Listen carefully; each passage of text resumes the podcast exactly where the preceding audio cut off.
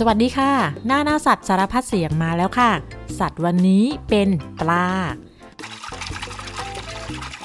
ปลาที่เรากินเป็นอาหารนี่แหละค่ะ ซึ่งก็มีมากมายหลายปลาเลยนะคะ ก่อนที่จะเล่าเรื่องปลาเหล่านี้ เคยได้ยินคำนี้ไหมคะ มีผู้ใหญ่บางคนเคยบอกว่า กินปลาแล้วจะฉลาด สมัยที่ป้าเวนด้าเป็นเด็กๆนะคะ ได้ยินคำนี้บ่อยๆ ตอนนั้นก็งงๆนะคะ ว่าจะเชื่อหรือว่าไม่เชื่อดีนะ แต่ก็กินปลาเพราะว่ามันอร่อยค่ะ ไม่ได้คิดว่าจะกินเพื่อให้ตัวเองฉลาด แต่ถ้าเรื่องนี้เป็นเรื่องจริงก็คงจะดีนะคะ แล้วก็คิดแบบเด็กๆในตอนนั้นว่า ถ้าเราอยากเลี้ยงเก่งแล้วก็เราก็ต้องกินปลาเยอะๆ พื่อที่จะได้มีความจำดี ฟังอาจารย์สอนหนังสือในห้องเรียนครั้งเดียวรู้เรื่อง ไม่ต้องมานั่งเมอเมอเศร้าๆ ตอนอ่านหนังสือสอบแล้วก็ไม่เข้าใจ แล้วก็ไม่ต้องห่อเหี่ยวหมดเรี่ยวหมดแรง ตอนทำข้อสอบไม่ได้ แต่มันจะเป็นอย่างนั้นได้จริงหรอป้าเวนด้าก็สงสัยนะคะว่า แล้วเด็กๆเดี๋ยวนี้เขาเชื่อเรื่องกินปลาแล้วฉลาดกันไหมคะ เชื่อ ก็ปลามาสอนได้เกรดสี่มาฉลาดย้อยเปอร์เซ็นต์เชื่อ เพราะว่าชอบกินปลา แล้วปลามีกากใยอาหารทำให้เราฉลาด เชื่อครับเพราะว่าปลา มีสมอง ผมชอบกินเพราะว่ามันอร่อย ผมไม่เชื่อนะ เพราะว่ามันก็แค่อร่อยอะถ้าอยากฉลาดจริง ๆ ก็ต้องไปเรียนหนังสือ Okay.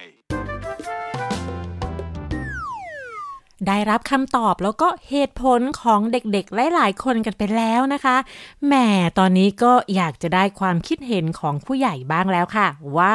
การกินปลาแล้วฉลาดเนี่ยเป็นเรื่องจริงหรือว่าไม่จริง เรื่องนี้ขอถามลุงหมอเกษตร นายสัตวแพทย์เกษตรสุเตชะค่ะ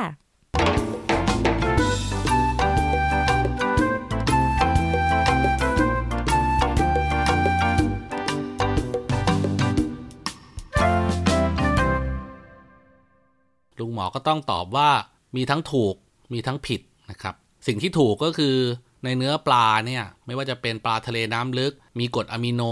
ที่จำเป็นและสำคัญต่อการทำงานของสมอง ไม่ว่าจะเป็นกรดโอเมก้า3โอเมก้า6พวกนี้ก็ช่วยส่งเสริมให้สมองทำงานได้ดี อันนี้เรื่องจริง ส่วนเรื่องที่ไม่จริงก็คือ ถ้าสมองไม่ได้รับการฝึกฝน ไม่ได้อ่านหนังสือ ไม่ได้ศึกษาเพิ่มเติม ไม่ได้คิดวิเคราะห์ ไม่ได้ใช้ในการแก้ปัญหานะครับ หรือว่าไม่ได้ท้าทายตัวเอง สมองเนี่ยมันก็ไม่ได้พัฒนา หรือมันไม่ได้ทำให้โครงข่ายใยประสาทเนี่ยมันเชื่อมถึงกัน แล้วก็ถูกใช้บ่อยๆ เพราะฉะนั้นเนี่ยถ้าขาดการฝึกฝนนี้แล้ว แม้จะกินอาหารที่ดี สมองก็ไม่ได้ทำให้เราฉลาดขึ้นนะครับ ในมุมกลับกัน แม้เราจะไม่ได้กินปลาเลย ลุงหมอยกตัวอย่างนะครับ ผู้คนที่อาศัยอยู่ในพื้นที่ทะเลทราย ไม่ว่าจะเป็นทวีปแอฟริกา ทวีปเอเชีย หรือทวีปออสเตรเลีย ในอดีตเขาก็ไม่ได้กินปลาเลยนะครับ เพราะมันไม่มีปลาให้เขากินนะครับในพื้นที่นั้น แต่เขาก็ยังสามารถใช้สมองของเขาเนี่ยพาตนเองและครอบครัว มีชีวิตอยู่รอดมาได้เป็นแสนแสนปี เพราะฉะนั้นเนี่ยมันไม่ได้ขึ้นอยู่กับว่ากินปลาแล้วมันจะฉลาด การใช้สมองอย่างสม่ำเสมอ การศึกษาเพิ่มเติม การสังเกต การเรียนรู้ การแก้ปัญหานั้นต่างหากที่ เป็นปัจจัยหลักที่ทำให้เราฉลาดขึ้น ส่วนเรื่องการกินปลาแล้วมีกรดอะมิโนที่จำเป็น หรือว่าส่งเสริมให้สมองเนี่ยทำงานได้ดีขึ้น อันนั้นมันเป็นส่วนเสริมนะครับลุงหมอครับ สัตว์อะไรที่ชอบกินปลาเป็นอาหารครับ แล้วมันฉลาดไหมครับ ลุงหมอ หากพูดถึงสัตว์ที่ชอบกินปลาเป็นอาหาร มีเยอะมากเลยนะครับ ทั้งปลาน้ำจืด ทั้งปลาทะเลอ่ายกตัวอย่างน้ำจืดก่อน ปลาน้ำจืดเนี่ย ปลามันก็กินปลาด้วยกันนะครับ พวกปลาช่อนปลาดุก ปลาชะโด ปลากราย ปลาฉลาด มันก็กินปลาด้วยกัน เป็นปลากินเนื้อนะครับ อีกพวกหนึ่งก็คือสัตว์เลี้ยงลูกด้วยน้ำนมที่ชอบกินปลา เราก็จะพบว่า 1. มีเสือปลา 2. มีนาคไม่ว่าจะเป็นนาคเล็กเล็บสั้น นาคใหญ่ขนเรียบ 3. ก็คือ สัตว์ที่อาศัยอยู่ใกล้ ๆ พื้นที่ชุ่มน้ำพวกนกกระสา นกกระยาง นกกระทุง สัตว์ต่างๆ เหล่านี้ก็กินปลาเป็นอาหาร อันนี้พื้นที่น้ำจืดนะครับ ทีนี้พอมาพื้นที่น้ำทะเล มันก็จะมีสัตว์อีกกลุ่มหนึ่ง เช่น วาน โลมา แมวน้ำสิงโตทะเล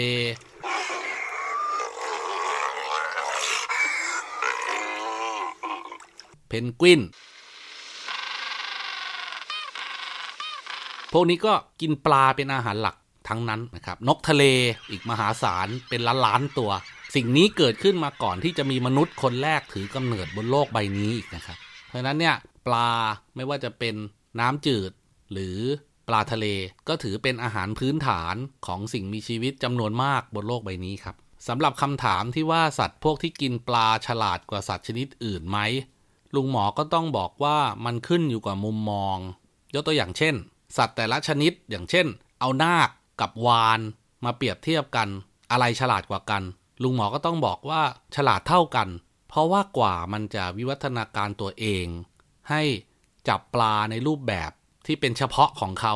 และไม่มีการแข่งแย่งอาหารกับสัตว์ชนิดอื่นในพื้นที่เดียวกัน จนมีชีวิตอยู่มาถึงสืบทอดมาถึงปัจจุบัน ให้เราได้ศึกษามันเนี่ยถือว่ามันก็เก่งมากๆแล้วนะครับ เพราะว่าสัตว์ที่กินปลาแต่ละชนิดเนี่ยมันมี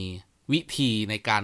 จับปลาที่แตกต่างกัน ชนิดปลาก็กินแตกต่างกันนะครับ อย่างเสือปลาเนี่ยเป็นสัตว์หากินในเวลากลางคืนนะครับ แล้วก็ไปอยู่ตาม ริมชายน้ำแล้วก็คอยเอาอุ้งตีนเนี่ยเกี่ยวปลาที่ว่ายมาตื้นๆเนี่ยขึ้นมากินเป็นอาหาร ในขณะที่นาคไม่ว่าจะเป็นนาคทะเล หรือนาคในน้ำจืด ใช้วิธีคือว่ายน้ำเป็นครอบครัว แล้วก็ล้อมจับปลาที่อาศัยหากินเป็นฝูง ตามลำน้ำต่างๆ ซึ่งมันก็คล้ายกันกับโลมา สิงโตทะเล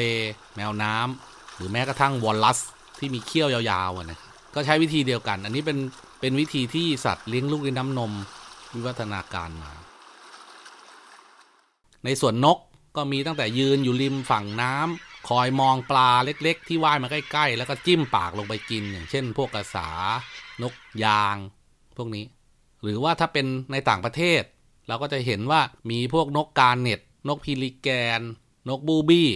เวลาเห็น ฝูงปลาใหญ่ ๆ ในทะเล มันพุ่งตัวจากท้องฟ้าลงสู่น้ำเหมือนหอกเลย แล้วก็สามารถลงไปจับปลาลึกลงไปในน้ำได้เกือบ 10 เมตร จากการพุ่งตัวลงไปจากท้องฟ้า หรือฉลาม เวลามันเจอฝูงปลาซาดีน หรือว่าฝูงปลาแมคเคอเรล ฝูงปลาเอนโชวีพวกนี้ที่เป็นหลายร้อยล้านตัว ฉลามก็รวมตัวกัน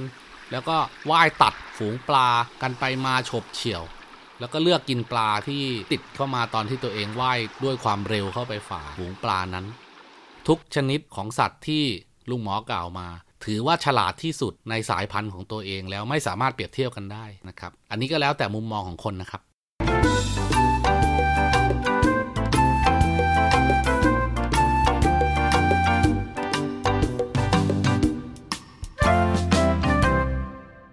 จริงๆ แล้วเนี่ยปลาเป็นอาหารที่มีประโยชน์ต่อร่างกายมากๆ ค่ะ การกินอาหารที่มีประโยชน์ก็ส่งผลให้ร่างกายแข็งแรง สมองแจ่มใส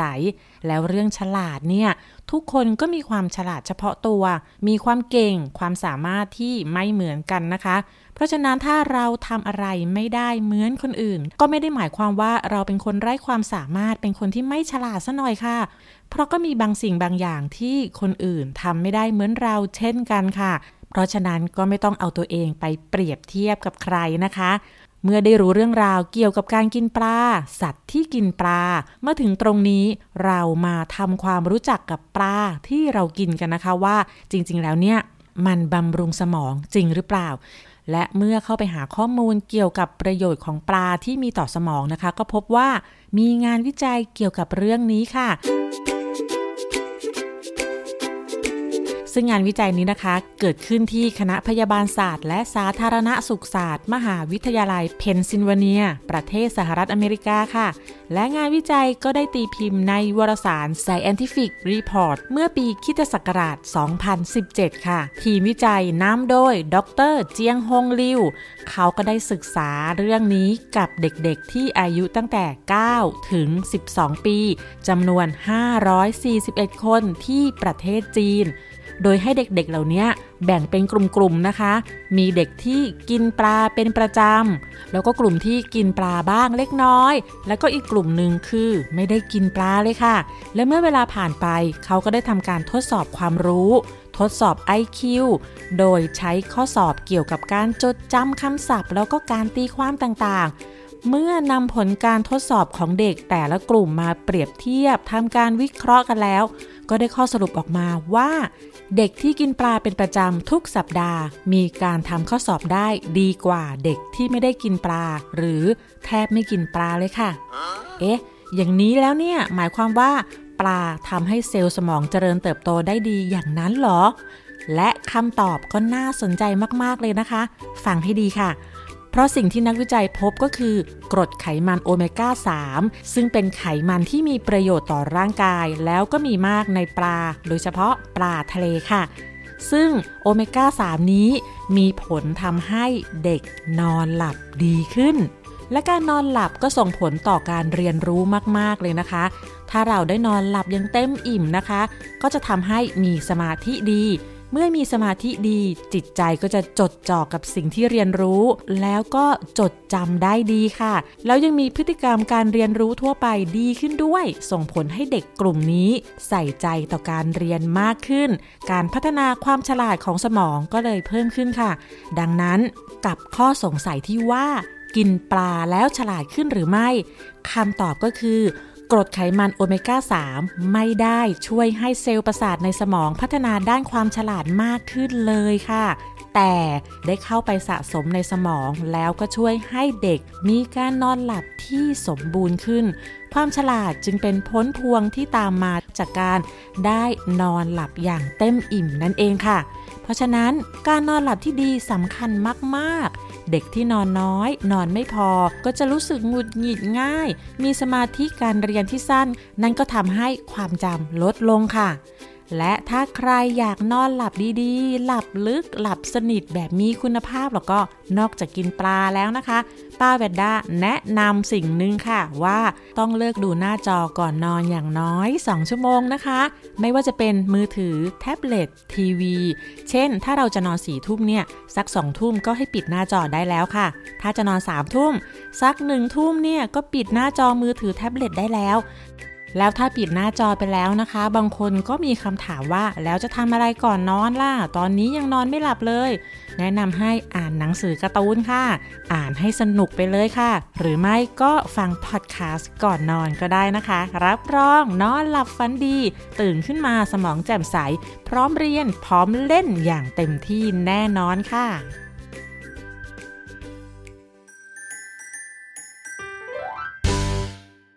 ประโยชน์ของปลานะคะ ไม่ได้มีเพียงแต่กรดอะมิโนโอเมก้า 3 หรือว่าอะไรต่างๆ ที่มีชื่อเรียกยากๆ ปลายังมีประโยชน์อื่นๆ อีกมากมายเลยค่ะ เช่น เป็นแหล่งโปรตีนที่เสริมสร้างร่างกายให้เจริญเติบโต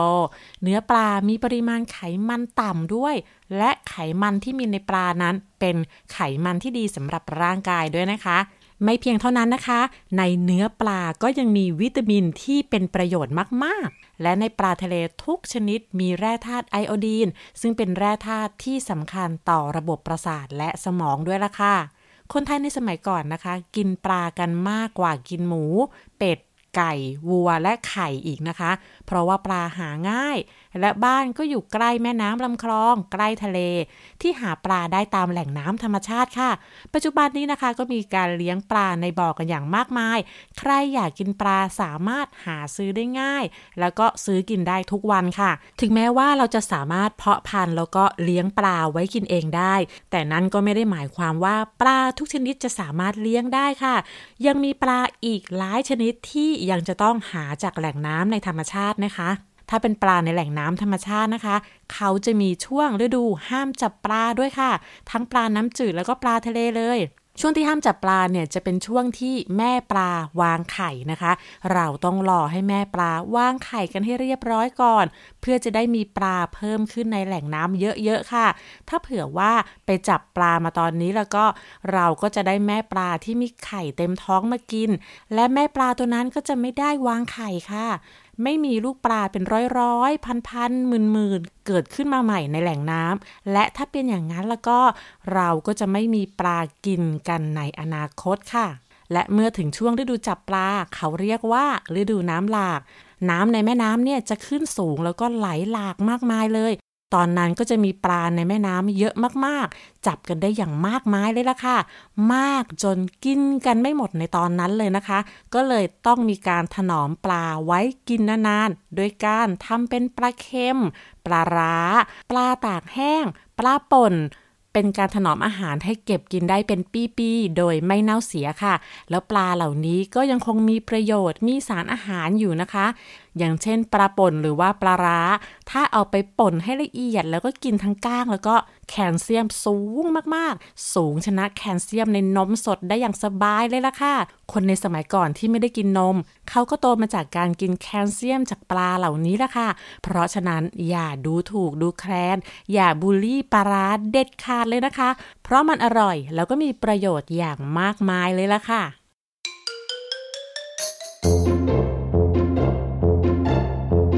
นี้ก็มาถึงปลาที่มีโอเมก้า 3 แล้วนะคะ ว่าจะมีปลาอะไรบ้าง หลักๆกก็คือ ปลาทะเลน้ำลึกค่ะเอ๊ะ แล้วอย่างนี้จะต้องลึกแค่ไหนถึงจะมีโอเมก้า 3 จะต้องเป็นปลาต่างประเทศราคาแพง ๆ หรือเปล่าคำตอบก็คือ มีปลาที่เรารู้จักมากมาย แล้วก็ราคาไม่แพงมีโอเมก้า 3 เหมือนกันค่ะ ในหลาย ๆ เว็บไซต์เขาก็ได้รวบรวมปลาที่มีโอเมก้า 3 เอาไว้มากมาย และป้าเบนด้าก็ขอเลือกข้อมูลจากกรมอนามัย กระทรวงสาธารณสุขมาเล่าให้ฟังนะคะว่ามีปลาอะไรบ้าง ที่เว็บไซต์นะคะเขาก็ได้รวบรวม แล้วก็บอกปริมาณของโอเมก้า 3 ในปลาไว้ มีดังนี้นะคะ เริ่มจากปลาแซลมอนน่าจะรู้จักกันดีนะคะสำหรับปลาแซลมอน มันเป็นปลาทะเลน้ำลึกค่ะ แต่ว่าปัจจุบันนี้นะคะก็มีการเลี้ยงปลาแซลมอนกันอย่างมากมายแล้วนะคะ ไม่ได้จับมาจากในทะเล เพราะว่าคนนิยมกินกันมากๆ กินกันทั่วโลกเลยค่ะ หลายคนชอบกินปลาดิบจิ้มซอสญี่ปุ่น แล้วก็ป้ายวาซาบินิดนึง พอให้จี๊จ๊าดขึ้นจมูกค่ะ แต่ป้าเวนด้าชอบแซลมอนย่างเกลือย่างให้หนังกรอบๆอืมอร่อย ต่อไปก็ปลาทูน่า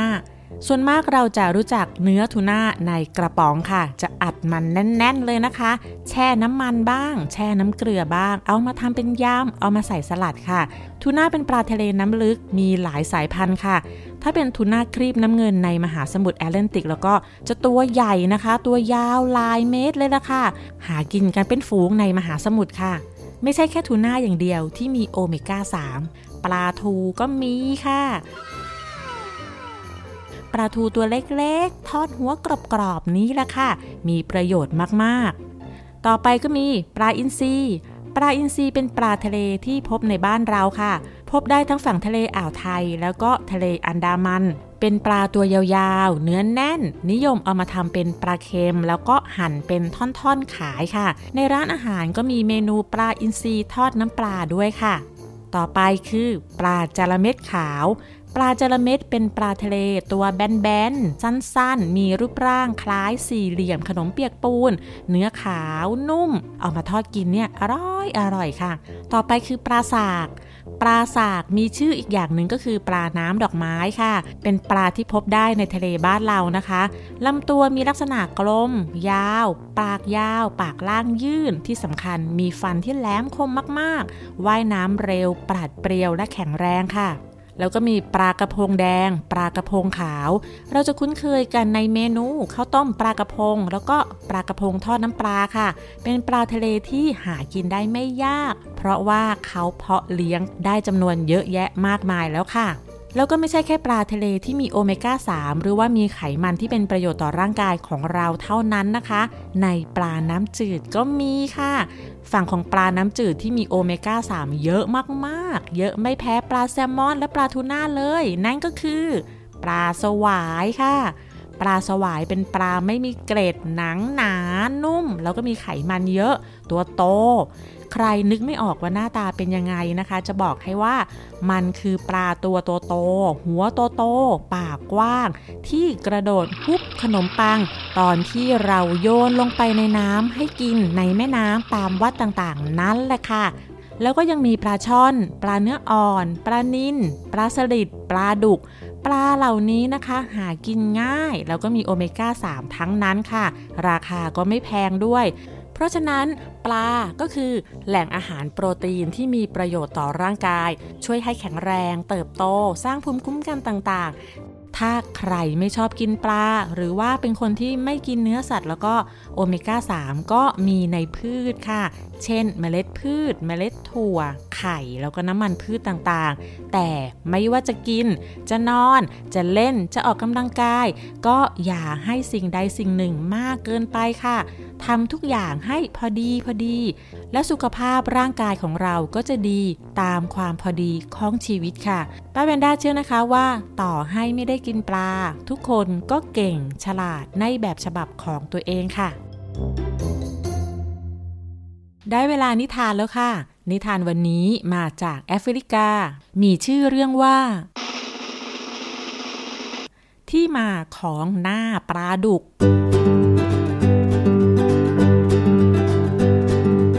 ในแม่น้ำอันกว้างใหญ่ อาณาจักรใต้น้ำมีปลาต่างๆ อยู่อย่างมากมาย ปลาดุกคือปลาที่กล้าหาญแข็งแรง ปราดเปรียว ว่องไว ฝูงปลาดุกแห่งแม่น้ำสายนี้จึงทำหน้าที่เป็นดังทหาร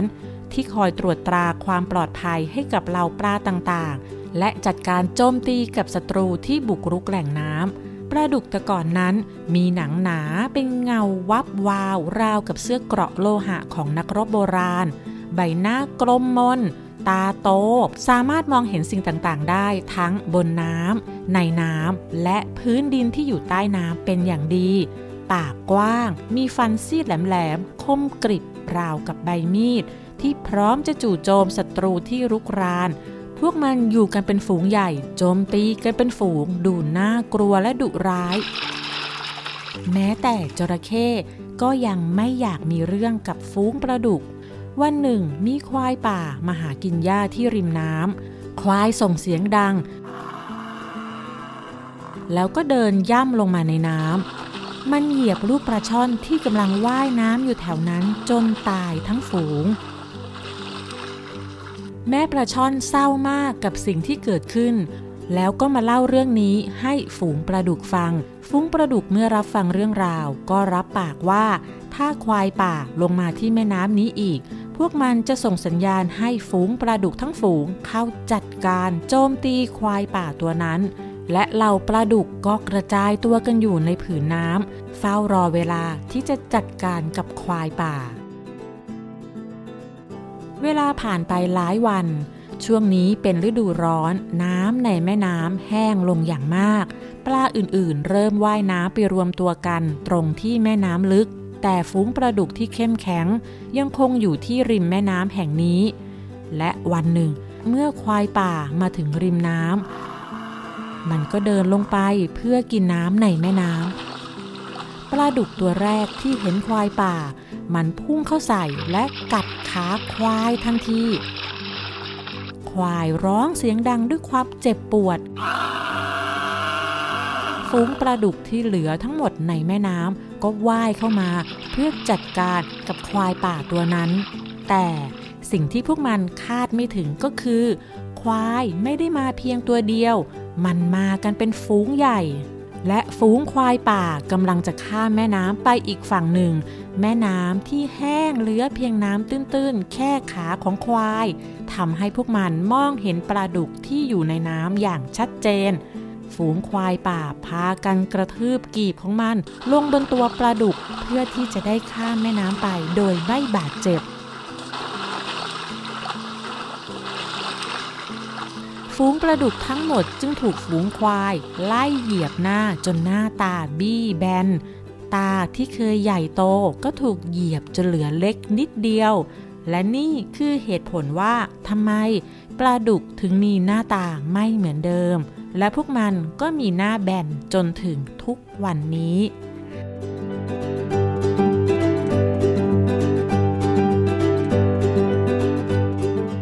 และทั้งหมดนั้นก็คือเรื่องราวของปลา ประโยชน์ของการกินปลา และความฉลาดในแบบที่เป็นตัวของตัวเองค่ะ แล้วพบกันใหม่ในคราวหน้านะคะ วันนี้ สวัสดีค่ะ